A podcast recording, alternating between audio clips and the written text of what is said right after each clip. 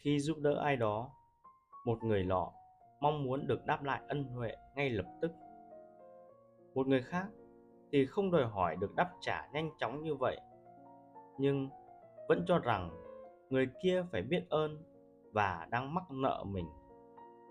Người thứ ba lại hành động như thể không hề ý thức về hành động giúp đỡ, mà chỉ giống như một cây nho cho ra chùm nho sai quả rồi không đòi hỏi gì thêm. Như một con ngựa sau khi đã hoàn thành cuộc đua, như một con chó sau khi đã đi dạo, hoặc như một con ong sau khi làm mật.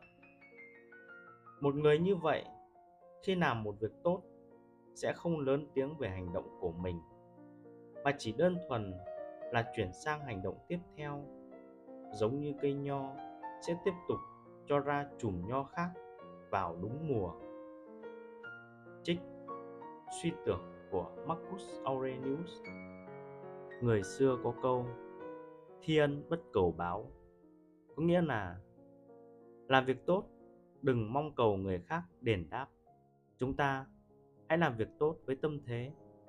Đó là một cử chỉ nhỏ nhặt, tiện tay mà ta làm và sau đó không cần bận tâm thêm hơn nữa, hãy nhớ rằng, việc tốt là nghĩa cử tốt đẹp, nhưng không phải là nghĩa vụ và trách nhiệm.